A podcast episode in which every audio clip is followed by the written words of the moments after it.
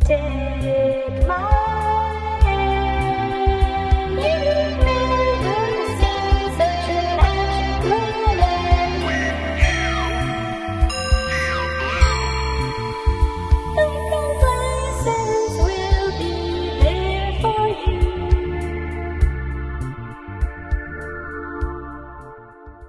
Greetings, internet listeners. This is Mr. Announcer with the Complacence Podcast. The Complacence originally aired from September 1995 to June 1996 live on WNUR FM, Evanston, Illinois. On this week's episode of The Complacents, as the Complacents continue on tour, Fred tries to get together with some groupies, and there is a band of rivals in the audience for the show. You'll hear a few technical difficulties and a lot of improvisation. And the Major League Super Crime Busters do battle with Chet the Man God, and Blindy, Roddy Without Fear, continues his search for Fig's golden auto harp strings. Plus, there's a special bonus on this podcast. Following the conclusion of the episode presentation, you will hear an exclusive interview with Complacence cast member Jeremy Morse. But for now, the next voice you hear is coming to you from January 20th, 1996.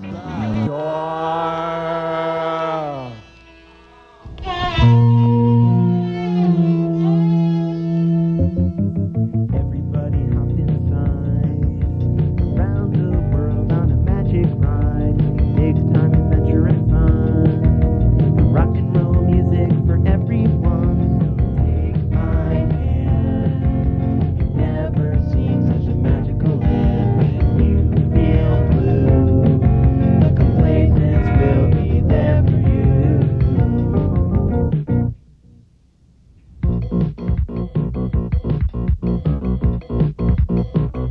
Big loves rocking out and having fun. Gonna like his art, he's a sensitive one. Frank can play a note, but he's no fool. And Johnny Angelo is cool, cool, cool. Take my hand. You've never seen such a magical land.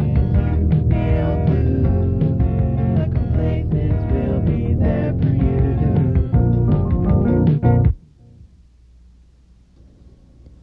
And now, The Complacents, starring The Complacents. We begin backstage at The Complacents' latest show as Fred talks to some young girls. So um, we really like what you guys do and everything. um, we just Really? really wanted to meet you. Oh, that's great. Uh, have you ever been uh, backstage at a concert before? what did you say? You're so funny. What? I said, uh, have you have you ever been backstage at a concert before? No, I haven't. My mom says I'm not really supposed to talk to strangers. What? But I'm not a stranger. Uh, you know my music, don't you? The Complacents, you know? yeah, I do. Well, that's good. Uh, what did you say your name was again? Uh, what did you say your name was again? cut this scene, put on some music or something, find a way out. Uh, well, uh, you seem to be passed out over there or something. So, uh, while uh, I try to uh, wake you up, I'll just uh, put on this uh, delightful uh, CD I keep queued up here in the dressing room for just such an emergency.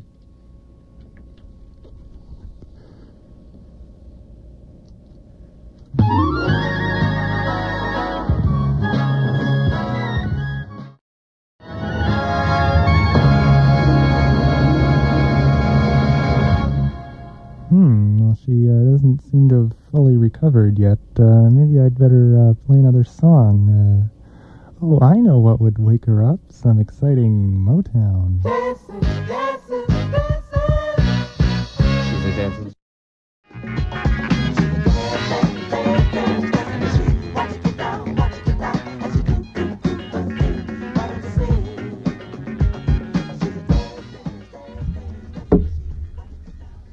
Who rented this van? I rented the van. Coily? There isn't any room for my feet in this van, man. Oh, my feet are so cramped I can't move my legs at all. Somebody pick up Bowser. He's passed out in the gutter Mm. again. Where, where, where, where's, where's, no, no, he's, he's, he's, he's We've got drowning to with get on the fuel. road. You get on the road, all right. I got the, I got the van. I've got We're the gonna miss- sousaphone. We're gonna miss lunchbox. We're gonna miss him. I don't want to miss lunchbox. Lunchbox! Lunchbox. Hurry up! Now listen, okay? With Taekwondo, you know, our members of Taekwondo has been published in all the magazines that our biggest influence is Lunchbox. Lunchbox! yes. Lunchbox! So they probably figure we're coming, so they're not going to start to show it out as I figure. You, you're probably right, but but all the same, I, we better get on the road and and and get there so we can rehearse and practice some while we're there under their influence.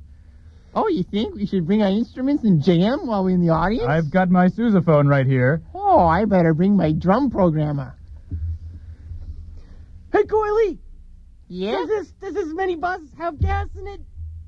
Uh, I don't know. Did they rent gas? Let's walk down the street a bit.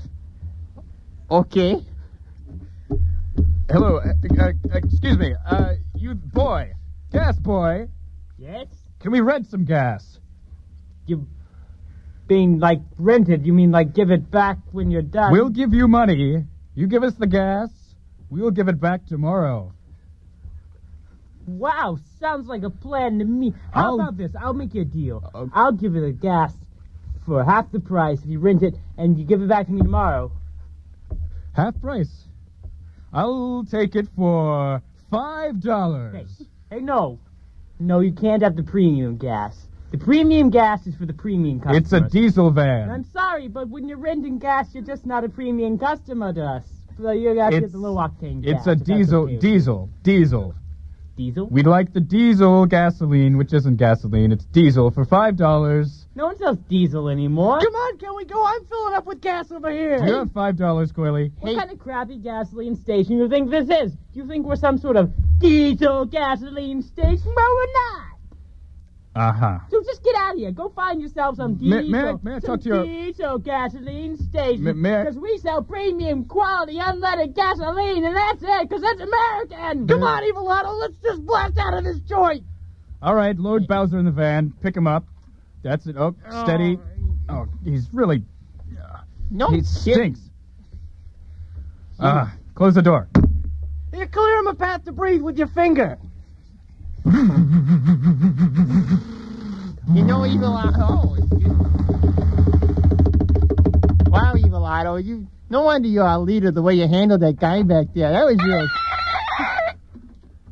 Oh, Red light. What were you saying? I was saying that was really classy the way you handled that guy back there. No wonder you're our leader, Evil Otto. He was just a mere gas boy.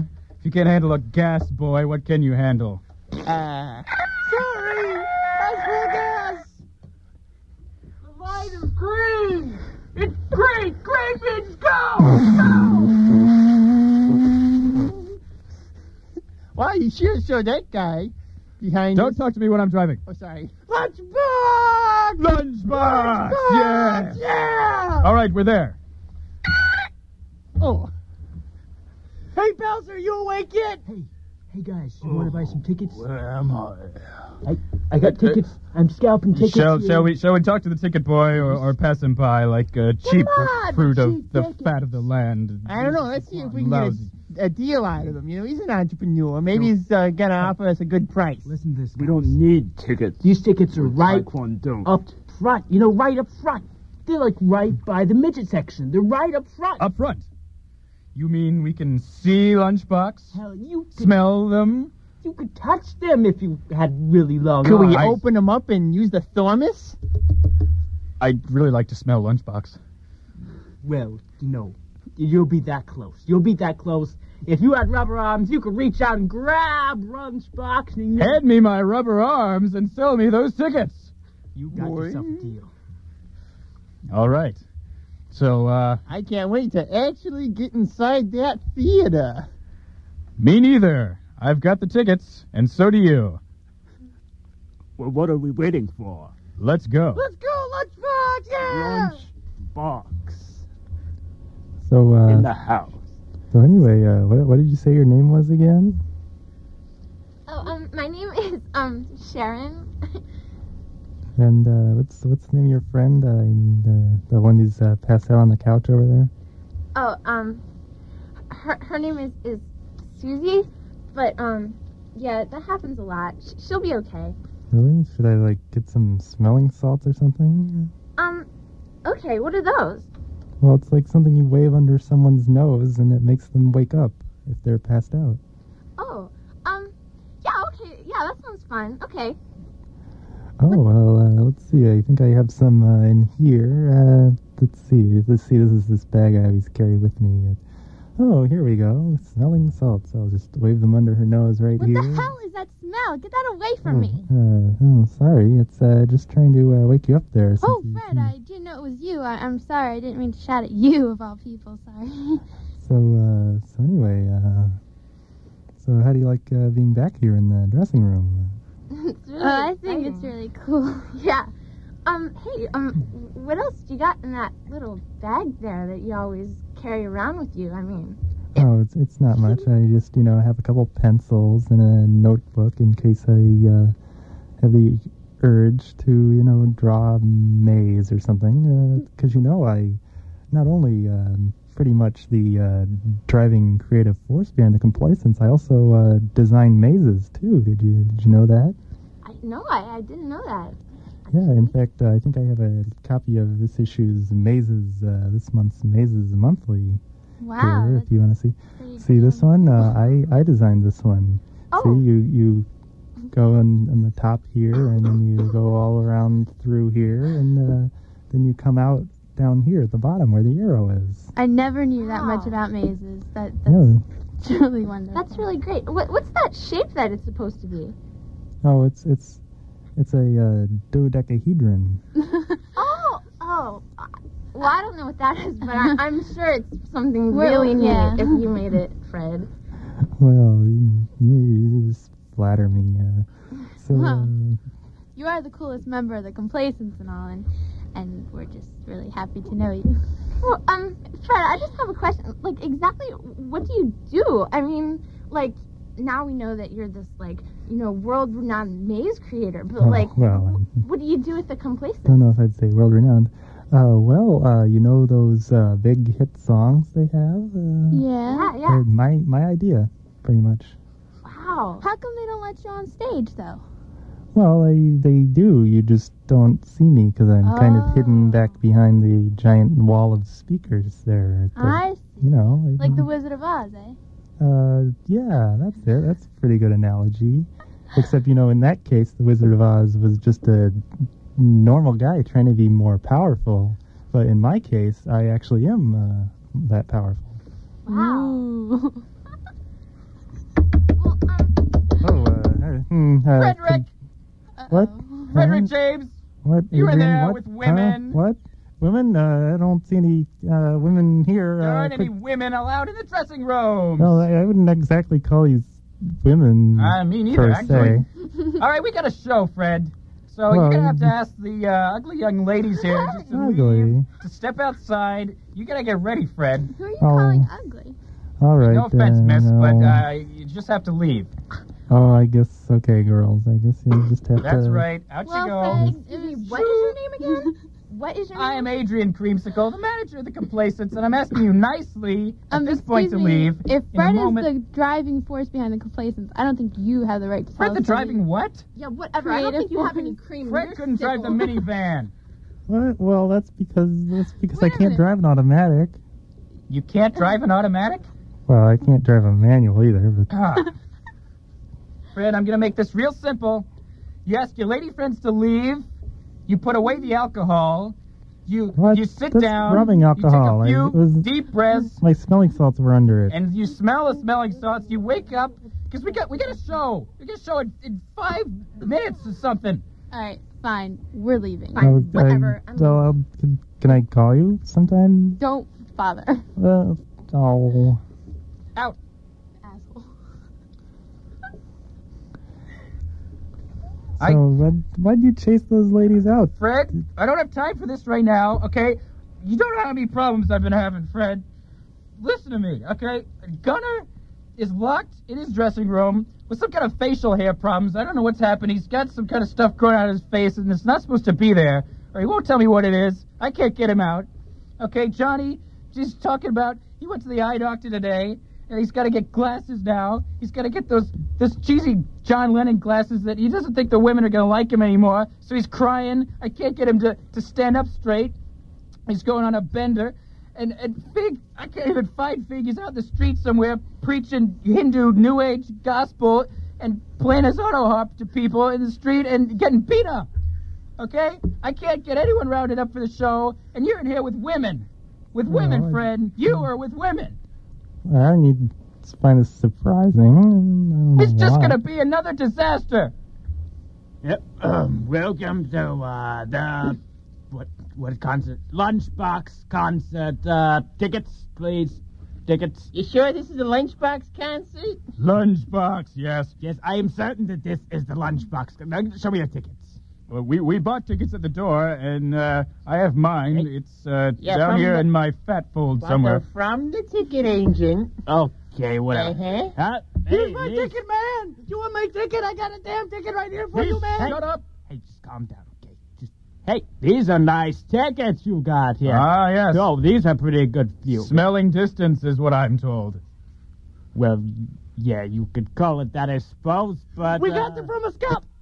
Hey, What what was he saying about that? Uh, you did You get these mentioned tickets. the scalp thing Wait. one more time. Now, oh, what's this? Oh, my I'll hand. smack your face off. My hand is out, and it's wanting something to forget that you bought those from a ticket scalper. What's Hand that? me five Oh, dollars. it's feeling empty. Hand me five dollars, It's- please. oh. Uh, I don't get five dollars. I just got a knife. Oh, the All I hand. got's a condom. The hand is not wanting to take the tickets right now. It wants something in it before it takes the tickets. Uh, here's a condom. Good and fruity. Well, you'll have to do. All okay, right. um, thanks. Uh, it's up at the front by the midgets, you know. All right, by the eh? mentions. Thank you. hey, Hey, watch out! out of the way. Hey, get up! Scream! I'm trying to get through. Trying to get to the front. Oh man! Move your fat behind. I hate great big fat people. Big fat people suck. I'm big boned. Big bald people suck. I've been this excited since I saw Blind Melon on the 120 Minutes tour four years ago. Blind melon, yes. I see midgets ahead. Lunchbox, yes. All right, just get rid of these midgets, and we'll sit down here. Don't push me out of the way. Hey, hey, watch it. Ow! You were- get I like him off to think my of leg. myself as a little person, thank you very much. You were born to be pushed. Now get out. Hey, I was in Return of the Jedi, you know.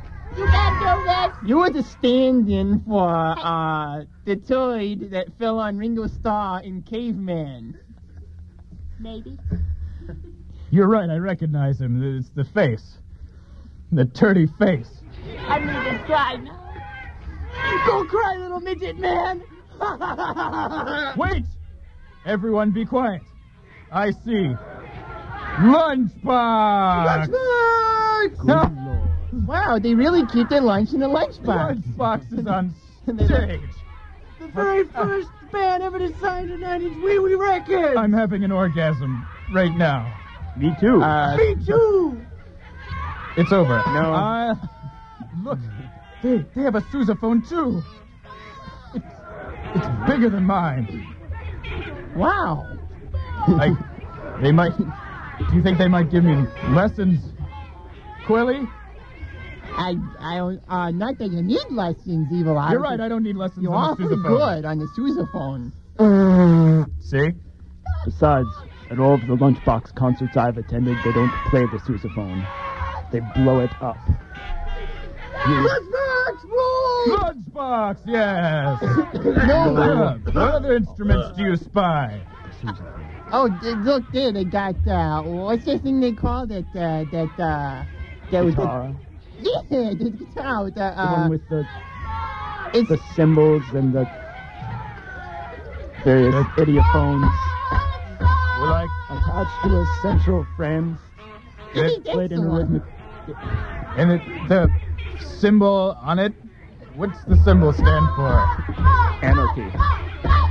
What's that big trapezoidal shape thing, man? I don't recognize that one at all. It's the sign for uh, lunch boxes. No, Um, the instrument, man, the instrument. the trapezoid. The trapezoid. It's it's more like a rhombus. It's uh, it appears to be automatic of some sort. Only Hmm. perhaps that's a misnomer. Ah, Hmm. It looks like it's, uh, I don't know, angelic somewhat. Uh, concert boy. broken Concert boy, word do you know with- what that instrument is that he's holding delicately up there on the stage, caressing it? Um, I'd like to tell you, I am the concert hall attendant. I'm not just concert boy. What what is it though? What? The instrument he's holding. I don't get paid to identify instruments, do I? Unless you feel like We'll paying me. give you another condom. I don't have any more condoms. Never mind. I haven't used the first one yet either. So Let me you- take you this can one pass. off. You can have Coyley's diaphragm. Well, that, that's fine then. I'm gonna go now. I need to go collect more. stuff. Ah, we're never going to find out what that instrument is. Ah. But it doesn't wonder if matter. there's sequence on it. It doesn't matter because it's Lunchbox gonna be playing it. Oh, I can't wait for Lunchbox. Lunchbox, Lunchbox. Lunchbox. Now, uh, now, Adrian, uh, just calm down. I'm sure all these problems will uh, work themselves out. It's it's two seconds or something until showtime. Oh no, it's I'm more gonna than cry. three seconds. I'm gonna cry. I'm gonna oh, cry. don't cry. Uh, I'm it's gonna just cry. the residual female hormones from your body that are working. I'm Uh, crying. well, look, here, here comes Gunner right here. What's up? Y- y- What's what's that on your face? What face? I, c- you were telling me before about your, your facial hair problems, and you wouldn't come out of your dressing room. And what? There's something on your face. A ski mask? Yeah. Are you gonna take that off for the show? I hope. 'Cause we got a show in about one second. Uh, pretend I'm like in Huggy Bear or something. Gunner, you always come up with these problems about one second before the show. And and I'm glad you're out of your dressing room, but Kim Dale wore a ski mask in the video for Saints. I never saw it. But No, this this could be a whole new look for the band. Uh, don't you see, uh, Adrian? well, I guess I guess Johnny could wear a fishnet, and uh, and Fig maybe, yeah, maybe Fig could wrap a big top around his head, and uh, oh, what the hell? I, I, Hey guys. Oh, it's it's Fig. Hello, Fig. Hi, how do you Back like from this? preaching the gospel of southeastern India with your auto harp and getting beat up in the street? Yeah, how do you like the tarp wrapped around my head? It's the closest thing I could find to a turban. You know, I didn't even notice, but it's very nice and blue. It is blue. Because blue is the color of tranquility, and I'm a tranquil person. You're calming me down right now, Fig. I know. Although I just thought about the fact that we have about half a second until the show. Oh, that's where's Johnny? Uh, I don't know. I I'm not. Uh, I don't have a purple aura, which is the color of omniscience. Well, why don't uh, just Gunner and Fig go out and start playing? It'd be just like on the uh, Stop Making Sense video, you know, where David Byrne comes out and does Psycho Killer, and then they I'm first. bring out the piano, and then they bring out the drums and everything, and Okay, I guess Gunnar has to be first. Come in. Hey, everybody. What's going on? It's good to see you, Johnny. Nice glasses, by the way. yeah, you, you Hey, look pretty good. hey, shut up, man. Shut up. You look pretty good there, boy. Shut up. uh, You look kind of British, kind of. You look like a dweeb. Ah. Oh, man. I can't go out and perform. I'm being It's so okay, ugly. come here. You're a geek. Oh, Come here, boy. You guys are treating me like I got fishnets on, which I just happened to right now, just by some coincidence. I like the fishnets. Yeah, they're very nice and, and purple. I can make you a fisher of men. Oh wait, that's a different religion. Man, those glasses make you look like a college Brit pop wuss. They made, I thought they made me look like Dean Martin. You don't have a drink in your hand. Now you have a drink in your hand. Now you look like Dean Martin. Glug, glug, glug. Oop. Now I feel like Dean Martin. Well, if only we were the Talking Heads, then uh, Johnny could sing lead on uh, that uh, song, you know. that I can't think of Oh the name yeah, of. Dean Martin was in their tour band for a while. Who's the Talking Heads? Well, Fig, don't you know anything? That's a that's a type of TV interview where they show a close up of one face and then they show a close up of another face, and and then you know they just go back and forth like that for a while. I thought that was shot reverse shot. Oh, you're right. My mistake. uh, anyway, uh, now that we have the whole band together, isn't it about time to go out on stage or something? We have no time to waste. Curtain is in just two seconds. Oh, we have a show. Hey, lunchbox! What is lunchbox Oh, talk lunchbox, about? lunchbox, I've been waiting all day it feels like. Hey, I'm, uh, hey, you guys. Yeah? Now, I know you're excited and everything, but you're stomping on the midgets, and they're in So you're just gonna have to move back. Oh, I didn't even- Get some room, okay? You I didn't know. even see this one here. I s- stuck to my shoe now. I- You'll have to get a You see the midgets? putty They- knife. They pay extra. They get better spots. Now, the midgets, they're big customers. They come to every single show. They like music, so we... We try and do things for them, you know. We give them the space, and you're getting them the space. If okay? they know music so like- well, they should know that uh, that song by Randy Newman or whatever uh, about uh, uh, they're supposed to all die. That's just fine, you death midgets, whatever. Just stay back. Don't Well- kill the midgets. No more death to the midgets. Is okay? it true that they're going to dance nonstop because midgets are always dancing? Is that true? Well, did you ever know a midget who didn't know how to dance? I don't know. But uh, Not me personally. okay, so so leave leave dancing space for the midgets. That's all I'm asking. And I don't think it's very much. we have to leave a mosh pit for the midgets. It could be funny, kind of like wrestling. I knew a midget once who didn't know how to dance. He's a friend of mine who lost his legs in the war, and well, he was just a lot shorter after that. But but I guess he wasn't technically a midget, so never mind. He was a freak after that, wasn't a midget. But anyhow, so uh, I gotta go now. Take more tickets. leave space. I'll be back here. If you're not leaving space, okay, we can get you out of this place. Leaving Whoa. How am I supposed to transcend the bounds of my earthly body with these little people between me and the unfettered spirituality of the only divine Western non mechanical music this universe has known? Yeah, and instead of smelling lunchbox, I'm going to be smelling midgets. I smell too many midgets right now. Where's lunchbox? Hey, hey, they're coming out on stage! I want to be. Yeah.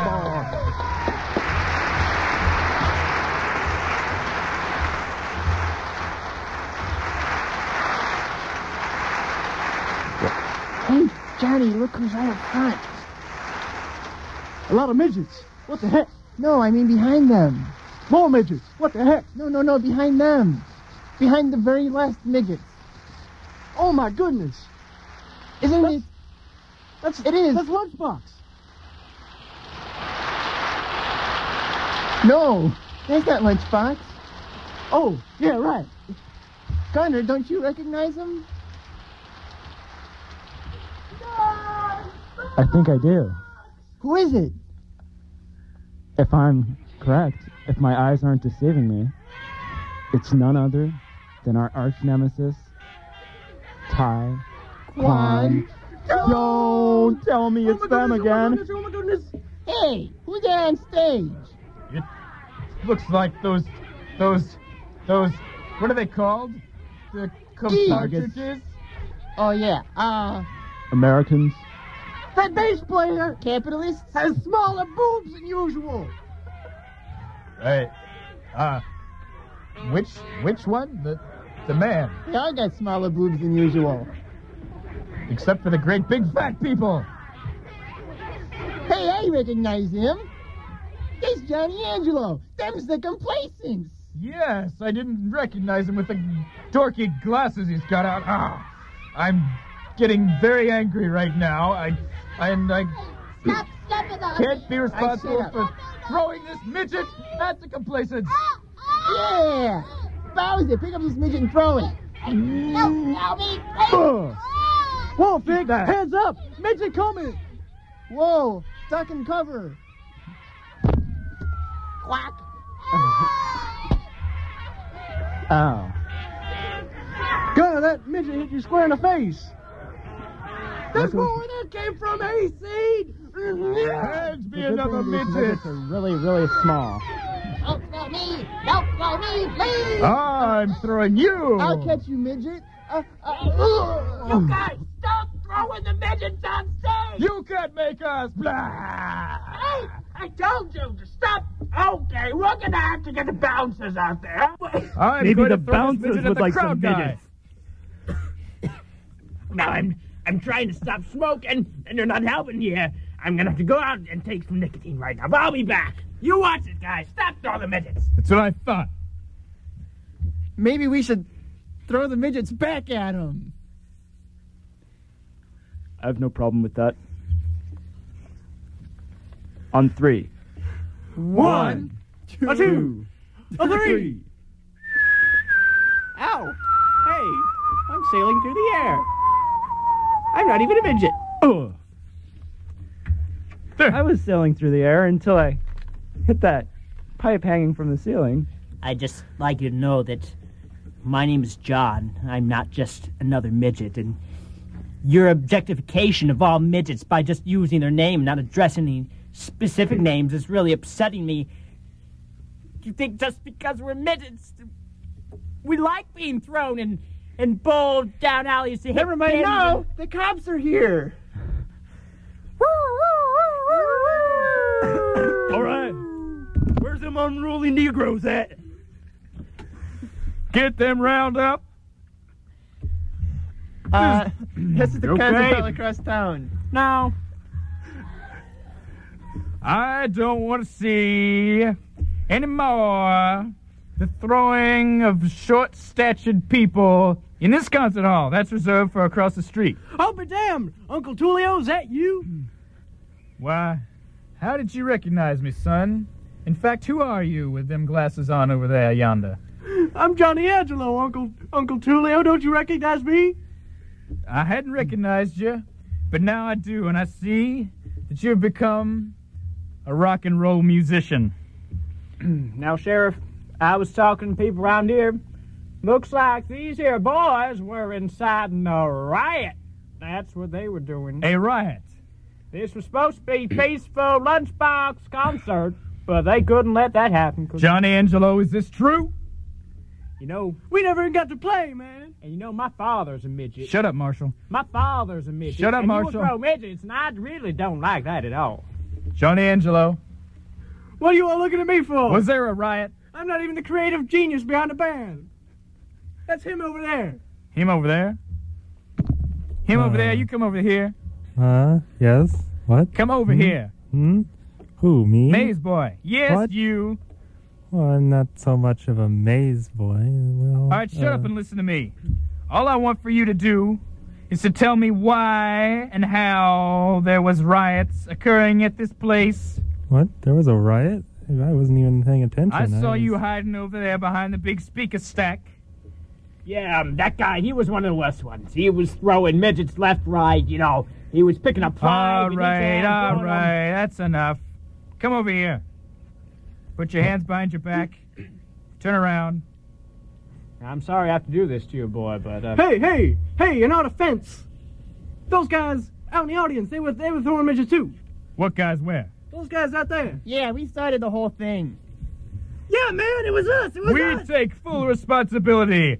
You can't catch us Um, pigs! That's true. It is, it is true they were throwing the midgets, too. I smell bacon. Cooking. Feel free to broadcast the story of our rock and roll decadence on national TV, however. And boy, does it make you happy to call me bacon? I hope it does, because you're going to be in jail for a long time for that, you know. Move We'll over, never- bacon. There's something meaner. Take one, don't. We'll take y'all on. Lunchbox! Lunchbox, yes, I've been forgetting Lunchbox. Now- Where are they? Boy, I think you should know. I mean, start a riot. We're not going to let a band keep playing, so you effectively have canceled the playing of this band. And, uh. Canceled Lunchbox? Yes, you canceled. We would never do that. Well, Maybe if you thought about that before you started throwing midgets left and right up on stage. But What? What do you say, fellows? Shall we come clean in order to see Lunchbox? Or do we stand by our principle? We gotta see Lunchbox! Uh, what's the principle? Our principle is that we hate pigs who come in and try to stop shows simply because they don't like rock and roll music. Perhaps Now- we could break into their dressing room, kidnap them, and take them back to our secret underground lair where we could force them to play a private concert for us at gunpoint. All right, let's do that. It's too late for that, boys. We're going off to jail. Cool. Okay. And we'll find out what happens at jail after this brief musical interlude. You're listening to The Complacence on WNUR.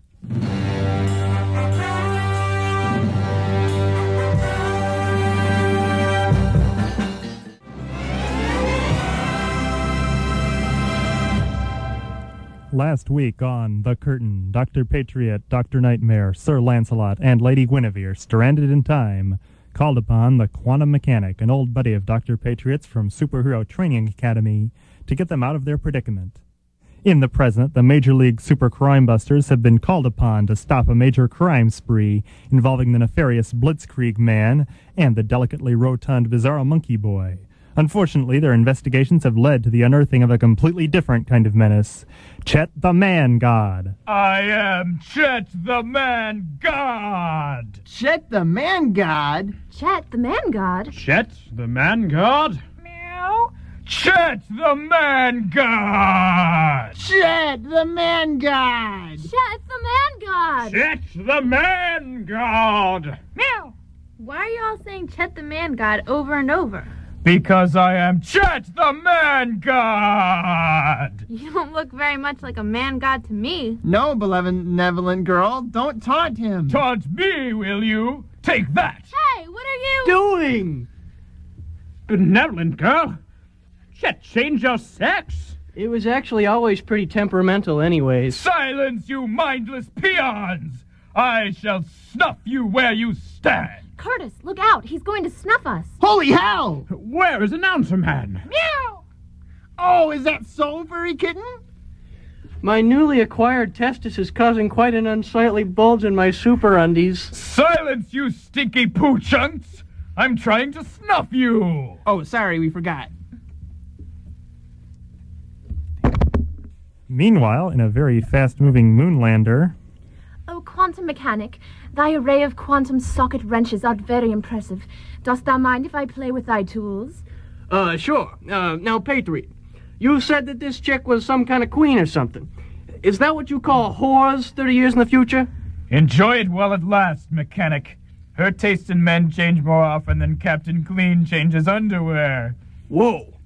It's been five minutes, mechanic. I do not see the Earth. Where is the Earth? It's right there. Where? Made you look. Now, Quantum. Yes? Are we lost? Not exactly. What do you mean by not exactly? I mean to say by not exactly that your guess as to our current predicament is not without considerable correctness, but is also, to a degree, fairly imprecise. I'm going to toss you out the window. Nightmare, I wouldn't. Out you go! Hey, uh, say, uh, uh, don't open that window. We'll all get sucked out. Well, what do you know? My big, my big fat ass plugged it up. Danger averted, but I digress. So, QM, what would be your precise diagnosis of the situation we are currently in? Well, uh, it appears we have overshot your present by approximately 576.92 billion years. And the universe is still here? Fascinating. So it is an open universe after all. Still, that does not answer the question of dark matter, which has been. What question? The one that asks, is there dark matter or not? I can answer that. Never mind that, you guys. So we went a little too far. QM, what will it take to get us back to the past? A little hard work, a little patience, a little love, and a whole lot of beer. Miller time! Woohoo! You fools, we have no Miller.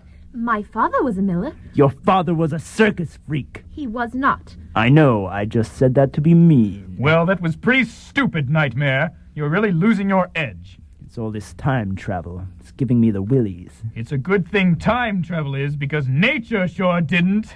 Good one, Dr. Patriot. Ah, thanks, QM. I don't get it.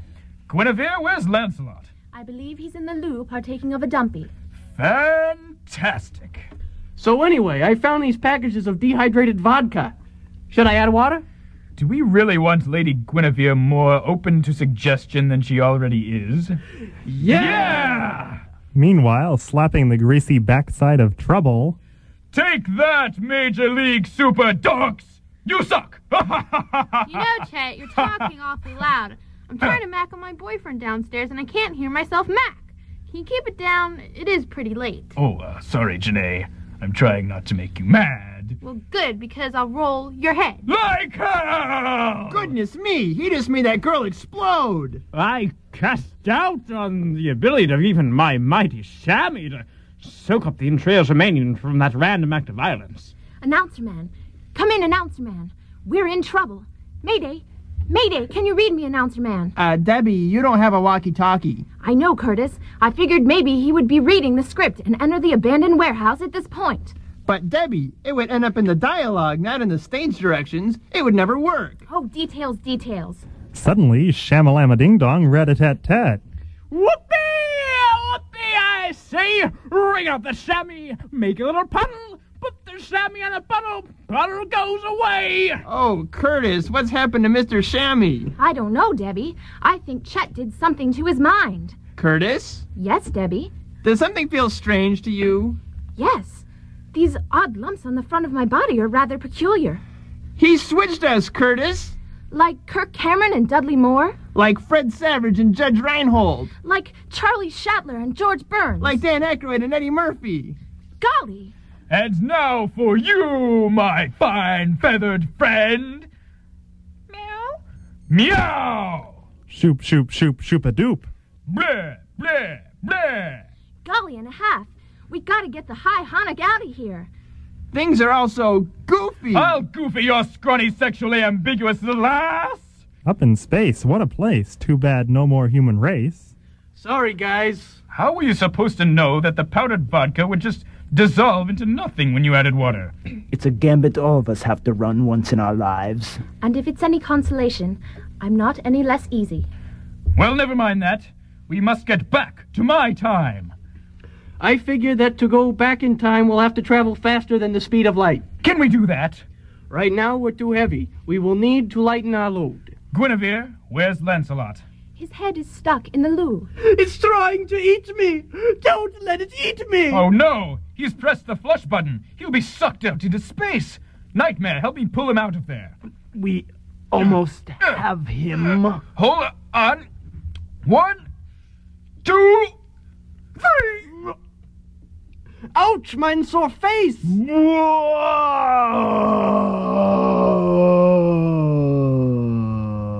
What happened?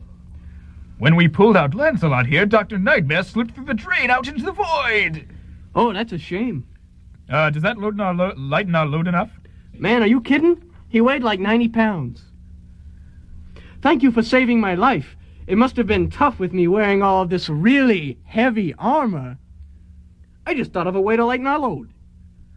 Up on the housetop, drip, drip, drip, down through the chimney with good old Saint Chet the Man God. Hey, I'm a girl again. Blah! Blah! Meow! Hey, my voice is back in its proper body. Mine, too. Iggy, Iggy, farts, the poopy! Say, what happened? Look, up on the roof, Lady Victory and Announcer Man are doing battle with Chet the Man God. It looks like they have him cornered. Surrender, Chet the Man God! Suddenly, Chet the Man God surrenders. I surrender! Hooray! I guess that two pronged attack worked. Meanwhile, in the hallway outside of Curtis's Terendi upscale Manhattan apartment, Where is that damned Curtis Handbones? I need rent from that low-life creep. What does he think he is? This is a youth hostel? Hello, Mrs. Hugglebum. Why, hello, Sylvia. What are you doing on this floor? Well, I was just snooping, Miss Hugglebum. Me too, dear, me too. Oh, I have to run. As the world turns is on. Oops, well, you better go catch it. See you later. Ta-ta! I hate Mrs. Hugglebum. I hate how she doesn't allow superheroes in her building. Well, I'll show her. Once I seduce the curtain and coax him into joining my evil alliance, she'll know the name Bloody Murder. Up in space. So that does it. I've replaced Lancelot's 15 ton steel armor with a lightweight space age polymer and dumped the excess out into space. The way is clear. So let's go! Yes, let's. Will the time travelers get back to Earth okay? What will happen to Dr. Nightmare? And why did things resolve so easily for the Major League Super Crimebusters in their battle with Chet the Man God? Join us next time on The Curtain when you will hear a mysterious villain say, I'm a mysterious villain. Can you name me? And last week on Blindy, the roadie without fear, a masked blindy thwarted porn theft from a convenience store while on his quest to find Fig's missing golden auto harp strings. Meanwhile, under the city, Bizarro Monkey Boy and Blitzkrieg Man quickly worked to carry out their part in a mysterious plot of unknown origin. Blindy fled the convenience store and is now roving the darkened streets of the city. I've been wandering for hours now and found nothing. No clues, nothing. So you're on a journey, are you? Lose something, maybe. Y- yes, well, actually, it was my friend who lost something, and I- I'm just trying to help him find it. I've lost things before. You know, things. Big things and little things. Why, one time I even lost my life. What? I was five years old and smart as a whip, too. My mom had to work in the afternoon, so she would drop me off at the library to read books. Well, after a while, I naturally drifted to the devil worship section of the library. It was a cult library, so it didn't really follow the Dewey Decimal System. Oh, uh, just like Ben Franklin's Devil Worship Library? Yes. Well, being smart as a whip and a young commercial fed capitalist, I realized that through the practice of a simple book guided ritual, I could conjure up the devil and sell him my soul for a nice financial gain. Of course, with inflation, souls go for more now. Anyhow, the devil came, I sold my soul, got some cash, my body withered into an untimely death. Boo, boo, boo, da, da, da, whatever the hell you want to, you know. But what happened after that? Oh, I don't really remember. I've drunk so much liquor since then to keep me from doing the same thing that over 60% of my brain cells have died. Well, you wouldn't happen to know, um, remember any golden auto harp strings, would you? Look around you. The streets are paved with gold. Look around you. Meanwhile, back at the convenience store, So he came barging in here with a scarlet mask covering his entire face and, and this flood of rats scurrying at his feet. It was pretty weird. Anyhow, he slammed into the porn guy who went sprawling on the floor. Yes, please continue. Uh, so the rat guy tips over the hostess shelf onto Porn Man in a flurry of rats, Twinkies, and cupcakes. He asks for some ice, and I, I give it to him. Then he dashes out of the store muttering something about gold. Gold. Interesting. And after that? Well, a- at first I thought, cool. He stopped me from getting shot, which, granted, has some, some appeal with my bleak Generation X future. Also comes with a great deal of pain. Then I see that the porn guy isn't breathing anymore. I, I mean, I don't get paid enough to have to, ha- to have to deal with any dead guys on the floor. And, and after all, I mean, he was only trying to get a couple magazines. Is that what is that something to get killed for? Well, then I called the FBI. It was good that you contacted us so promptly. This crime seems to follow the serial pattern of the hostess murder, and the faster we gather the information, the closer we are to preventing another horrible murder like this. Yeah, well, I'm going to go outside for a smoke. Um, watch the register, would you? Sure, I'm just gonna take a few notes in my recorder. Victim is male, approximately 35, shelf lacerations to chest and neck in horizontal pattern. It appears that there's something. Yes, looks like something is in his throat. A three pack of chocolate Twinkies. Hmm, but chocolate Twinkies are only produced in Asia. back on the street, Streets are paved with gold. Hmm. Streets are. Ah! one painful fall and loud thud later, Me hear loud thud. Sound like giant summer sausage falling. Bizarro monkey boy. Still hungry. Your ears deceive you like effective fascist propaganda. That sound was the distinctive crash of the human body against cement. Too bad Bizarro monkey boy does not have cannibalistic tendencies. Did you replace the manhole cover carefully as I told you to do so? Ah, me forget. Fool! Your ears prove ineffective again. Failure once more, and they will be yours no longer. We must quickly hurry so we will not be followed. Listen next week as the FBI begins their search and Blindy awakens from another unconscious state resulting from a high fall, only to find who knows what. And now, more of The Complacents. When we left The Complacents, they and their arch nemesis band, Taekwondo, had just been arrested for a midget table tennis match or something like that at a concert. Court come to order. Now, um, I'd just like to state initially on the record that, um, I'm really upset about having to see you in here again. After last week's court hearing about child custody, I thought I would never have to deal with you again, and frankly, frankly, your presence here upsets me. Uh, Judge, it's it's not me on trial this time, though. It isn't? No, no, it's it's it's my boys this time, and I have to apologize on their behalf, and uh, that's all I have to say because I'm not defending them. Well, let's see what sort of story you have this time. so, um, yes, what happened exactly? Uh, I thought you were going to represent us, Adrian. Mr. Creamsicle. Well, I I can't stand behind midget tossing. So, um, Okay, Judge, I'm going to represent us, okay? This is what happened. We was standing up on stage, doing our little jigs. We was we was jamming with the midgets. We was having a jolly old time. yes, there were midgets on stage. Midgets were all over the place, and then Lunchbox was out in the audience, and I saw and I saw the bassist, which I have not married, and I wish you would stop calling me asking for divorce because I did not marry that woman. Hey, order, order. Um, is there someone else who can present a clearer version of the story, perhaps? I think I can. Yes. So, like, we're getting ready to awe the crowd like never before with our anthems for our generation. And out of nowhere, wham, dwarf in the head. Yes, so. I look out and I So- see. It appears here that there were flying midgets, state of chaos, involving all members here in the band. Um, it appears to me that um, some simple rehabilitation would be the best process in order to work this out amongst yourselves. And hey, um, let, him tell, let him finish telling the story, man. He was getting to the good part, man. He Yeah, was- they Shut weren't up. just- Yeah, it was a. Oh, sorry. now, um, I don't want you in my courtroom anymore. Is um, what it's Okay. going to boil down to. So, uh, We'll be sure to stay out, Judge, and no more midget tossing. If this is okay mm, with both parties, we're going to forego a trial in favor of rehabilitation of the two bands together in order for them to work out their differences. Rehabilitation? Yes, they should pay rehabilitation. for their crimes. Gunna, I, I think y- you should do what the judge says because he's a very nice judge. He's being very nice to you. Whatever. Wait, I gonna I gotta go to jail. I gotta reestablish my coke connection. Lunchbox!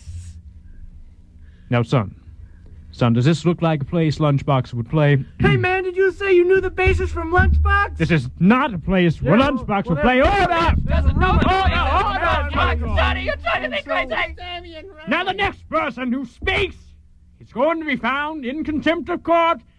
So if you could just be quiet and go wait to to your see who speaks first. Rehabilitation and get out of my courtroom, please, bailiff! Bailiff! Yes, Your Honor. Bailiff, get these people out of my courtroom. Um, where am I supposed to take them? Take them to the rehabilitation center. Oh, the Rehabilitation Center. Uh, right away. The unfriendly one. Your Honor. Don't grab me there. Oh, that one. Hmm. The unfriendly one. Damn fascist judge. And we'll find out what happens at the Rehabilitation Center on next week's episode of The Complacents. Now, stay tuned for Title to Be Determined here on WNUR. Back now in the present. Here's what's actually coming up on the next episode. Taekwondo and the Complacents try to settle their differences at the Rehabilitation Center, which may not work out. And now, stay tuned for a brand new exclusive interview. Take it away, me, Mr. Announcer here, talking with complacence actor, writer, producer Jeremy Morse. Good evening, Jeremy. Well, good evening to you, Mr. Announcer. It's been a long time. Yes, it has. Did you ever think back when we were doing the show together that you'd someday be talking about it for some sort of internet audio type thing called a podcast? Uh, no, I, you know, never. Back then, you know, this was 1996 when we did this, and, uh, you know, downloading uh, a 200 pixel JPEG took half an hour, so, you know, audio over the internet was inconceivable. Well, I'm sure the kids listening to this podcast will enjoy hearing about the good old days. So, speaking of which, uh, can you tell me, if you remember, how did the idea for the complacence originally come about? Well, uh, let's see. I done a couple um, uh, shows on WNUR radio shows. Um, you know, I'd started out uh, with uh, you, Mr. Announcer, as you may recall, uh, doing a uh, it was a fully improvised show called "Sucks to Your Asmar," and we'd done that for a couple years already. And then uh, because uh, uh, our the third person on that show, Jason Kaifesh, took a hiatus uh, we did another show called uh, Vapo Cigarettes Presents the Sigilamo Vapo Cigarette Comedy Program, which was mostly improvised but had uh, a number of scripted segments uh, during the show. And uh, I just thought those the scripted parts w- worked so much better than the improvised parts uh, that I wanted to do a show that was all scripted. So um, also I had just started playing in a band for the first time, so I don't think it was much of a leap to want to do a show about music. Um, so you know, as you pointed out in your introduction to the first episode, I think the monkeys were probably an influence, uh, and also I think the Batman TV show was a big uh, influence on the style of the complacence. Now, the name of your band was Happy Panic, and as I recall, there was a definite attempt to not promote the band Happy Panic. Therefore, someone came up with the name The Complacents. I don't recall who it was. Oh well, uh, well Mike and Lucas and I, uh, Mike and Lucas are also cast members of the Complacents, and uh, we were in the band Happy Panic, and uh, it just when we were coming up with names, the two finalists were Happy Panic and the Complacents. So um, I don't even think I thought about it. It was just, you know, well, if I'm doing a show about a fictional band, let's just call it The Complacents. I don't remember it being a concerted. Did we really like make a decision not to promote Happy Panic on the show? I don't. I don't remember that. Well, I don't know. I was just the announcer. so, uh, can you describe the process of putting an episode together for broadcast? Uh, sure. Basically, as I recall, uh, we we always aired on Friday nights or uh, early Saturday morning, uh, technically. So, uh, as I recall, we'd go over to the dormitory, eat dinner, and uh, the idea was to by the time we came back to uh, the dorm from eating dinner, we'd have a rough outline of what the plot was going to be, and uh, then we would just kind of divide up uh, show segments for people to write, uh, give Mike an idea of what song would be required uh, by the plot. Then Mike would go off and record the song pretty much by himself, unless he needed someone to do a vocal for him.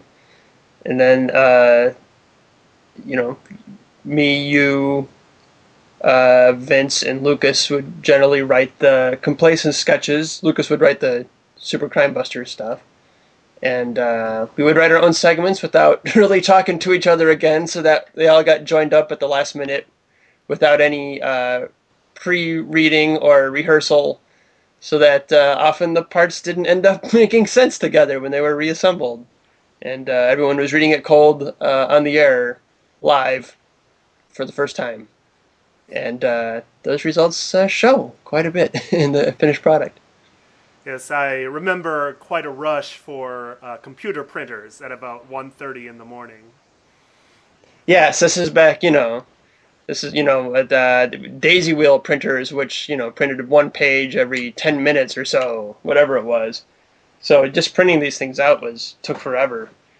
and um, it was really more an exercise in writing and then uh, just having f- fun doing uh, a, a first live read through uh, for the benefit of a, a radio audience.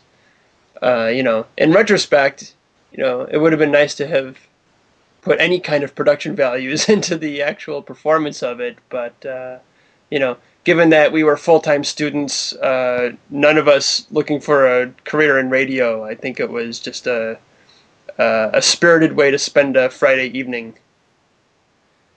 And I also want to mention, in case people are confused uh, about some of the previous episodes in this podcast, that sometimes people would not have their scripts ready by 2 a.m. when we were supposed to go on the air. So I, Mr. Announcer, would have to be in the studio at 2 a.m., but I would play music for 10 or 20 or 30 minutes or more until everyone was assembled with scripts in hand, ready to Yes. actually do the show. But anyway, the acting and performing issues, uh, writing issues aside, uh, what were some of your favorite moments from the show? Oh gosh, well, uh, I think um, gee, it's I think it's right before episode nine. Gee, I should have the uh, episode list in front of me, but I think the plot I was proudest of, which I'm not sure anyone else liked it, but was uh, you know Adrian Creamsicle fathering and both fathering and mothering his own child.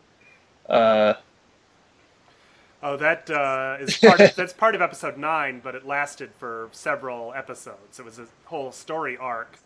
oh, I think I just spoiled it then. Sorry, you better edit that no, out. it. Um, I believe by the time this makes it into the podcast, that arc will have completed, mostly. Uh, let's see. Do you have any favorite songs from the Complacence uh, catalog? Oh yes, my favorite uh, complacent song. It comes up later when uh, the complacents go into outer space, which was always like the joke plot. I think we, you know, very early in the series, we knew we had to have a story where the complacents go into outer space, um, and uh, so the space siren song that uh, that I think Mike is actually going to put on his next album. He, he gave me a with with that like an instrumental version of it, but it's that recording, uh, with just the vocals taken taken out. And it was on uh, the last demo version he gave me of his next album. So I always thought that was really beautiful. But the lyrics, I love the lyrics to it. So I'm sad that those won't be in uh, on the version he's going to put in his album. But uh, I, I think he, you know maybe he didn't want it to be quite so jokey. You're speaking of international recording artist Michael Lyons. That's right. Clarify. That's right. Indeed, I am. Uh, so, who from the cast uh, do you think was the best actor, other than yourself, I guess? Oh well, not myself. Uh, I thought I'm. I was pretty bad at cold reading, um, and cold reading is almost entirely what we did. You know, given the chance to prepare, I think I could have been a much better actor than I was. Um, I, you know, listening to myself on uh, these old radio shows, I makes me sweat because I'm kind of embarrassed by. Uh, by my own performance. But uh, no, I thought Vince, um, hands down, was the best uh, performer on the show. Adrian Creamsicle was not supposed to be a main character. He was supposed to be kind of a, you know, just someone who would help move the plot along. But it was supposed to be, you know, the, the three members of the band, uh, and then Fred, who were supposed to be the main characters. But Vince's performance in episode one uh, just dominated the, the show, I thought. And so he became, you know, really the central figure of the whole saga. Yes. And we should mention that he also played um, Evil Otto of Taekwondo. And I'm trying to remember who he played of the Major League Super Crime Busters. Uh, he is Captain Patriot, the very smarmy, uh, condescending. Or Dr. Patriot, as he's Dr. referred to Patriot. about half the time. Right. Dr. Patriot's funnier, too, so that's, that's good. Much, much in the same manner that we could never decide if the president of Flaming Highway Records was Agnew Arduro or Agnew Arduroz. Again, you know, continuity is overrated. You know, you know, If both are good, why decide? Why choose? You can have it both ways. Well, and speaking of which, uh, who do you think on the show uh, was the best writer? Hmm. Hard to say. Um, Lucas had a very strong voice in the uh, in the Curtis and Super League Crime Busters sketches. Uh, he wrote all of those except for one that I ghost guest wrote. And I, I think. also I also wrote one. Oh, did you? Which one did you Yes, write? The one um, it's the one where they're all watching a hockey game on TV. Announcer man is the play-by-play announcer who is um, who accidentally foils a bomb plot by what he's saying. Oh yes, that's right. That's right. Yeah. So I think just the fact that um, those had like a very consistent voice to them made makes those feel like uh, the best writing. Um, I don't know. I don't even I, as I've been listening to the podcast, I've been taking notes, trying to remember who wrote which segments, and like trying to recognize like everyone's writing writer's voice. Um, I don't know. It's probably pure vanity, but I laugh at mine the most probably just because I remember the process of writing it, and or I'm surprised that I was so funny in 1996. Well, I sometimes cringe at some of my lines, which are things that don't really work on the radio. Um, and, you know, part of that is if we'd had, you know, a read through beforehand, we would have caught those. But Yeah, yeah, no, I definitely have my fair share of those. Uh, you know, like um, the well, the beginning of episode one has this whole conceit of uh, Adrian Creamsicle having this argument with Agnoir Duro, uh, or maybe it's Duros, and uh, that conversation being echoed by the Punch Out video game, ar- the arcade version, not the uh, much more familiar to our audience Nintendo version, which was another mistake. I think I just wanted to do my impression of the referee from the arcade version of Punch Out, uh, but it's like it's distracting and doesn't work and you know wasn't rehearsed, so it's only confusing to the audience. So yeah, I think we uh, definitely all had our share of clumsily written uh, parts. But um, whoever wrote the line, uh, I wasn't even there for that episode, but I still quote this one. Uh, your head is so far up your ass you can see out your own mouth. That's uh, that's a piece of beauty right there. See, here's how I can tell. You know, like, if I'm listening to it, and like, did I write this? And there'll be a biblical reference. I'm like, oh, okay, I probably wrote that. So I was trying to figure out episode two, the Swami Salami episode. I Yeah. think I wrote the whole complacent storyline in that, but I wasn't sure. uh, that might be the case. They don't- The only one I couldn't remember for sure that I wrote the whole thing was the Battle of the Bands. But no, I couldn't have written the whole thing because I didn't come up with the two something. Uh, Bit. let me see. What is that? Episode five. Yeah. I wrote. Okay, I wrote the first part of that. So. That Oh, okay. Probably would have been me. Yeah, well, I can. certain kinds of jokes that are definitely Jim jokes. you know, anything about uh, trains or the L or specific television shows. yeah, I guess maybe that's the hallmark of, of your humor. It's very specific, it's very detail oriented. Whereas, you know, I won't recognize a bunch of jokes, but then, like, a line will end with the word however in an awkward way, and I'll be like, oh, that's me. I wrote that. the grammar gets really stilted in mine. Although Vince also wrote a weird kind of stilted grammar too, but a different kind.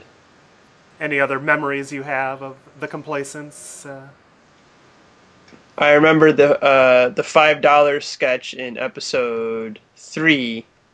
I was at my uh, parents out of town, so I wasn't there for that episode. But I wrote a sketch and faxed it in, and uh, I made one line of dialogue optional, and that was the line uh, that the janitor mops up semen. And of course, Mike chose to deliver the line. Yes, of course. And it was 2:30 in the morning, and it's a medical term, so it's perfectly fine. It's true, and uh, it is something that you have to mop up in certain kinds of massage parlors if you're a janitor there. Uh, Mr. Announcer, may I ask you a question? Yes, you may. Because I don't even know if I know the answer to this. Um, you know, I I had the initial idea for the show, and so as I was kind of putting it together, I kind of had names for uh, most of the main characters. But I, you came up with the name for Fred James, didn't you? I believe I did. How did you come up with Fred James? Why Fred James? Why two first names? Uh, what does that signify? What were you going for there? Good question. Um, Fred was the joke name I had been using for some time. That was, you know, if I needed a fake name, it would always be Fred something. Um, James, I don't remember. I mean, my. It is my actual first name. So that Is the, had uh, something to do with it.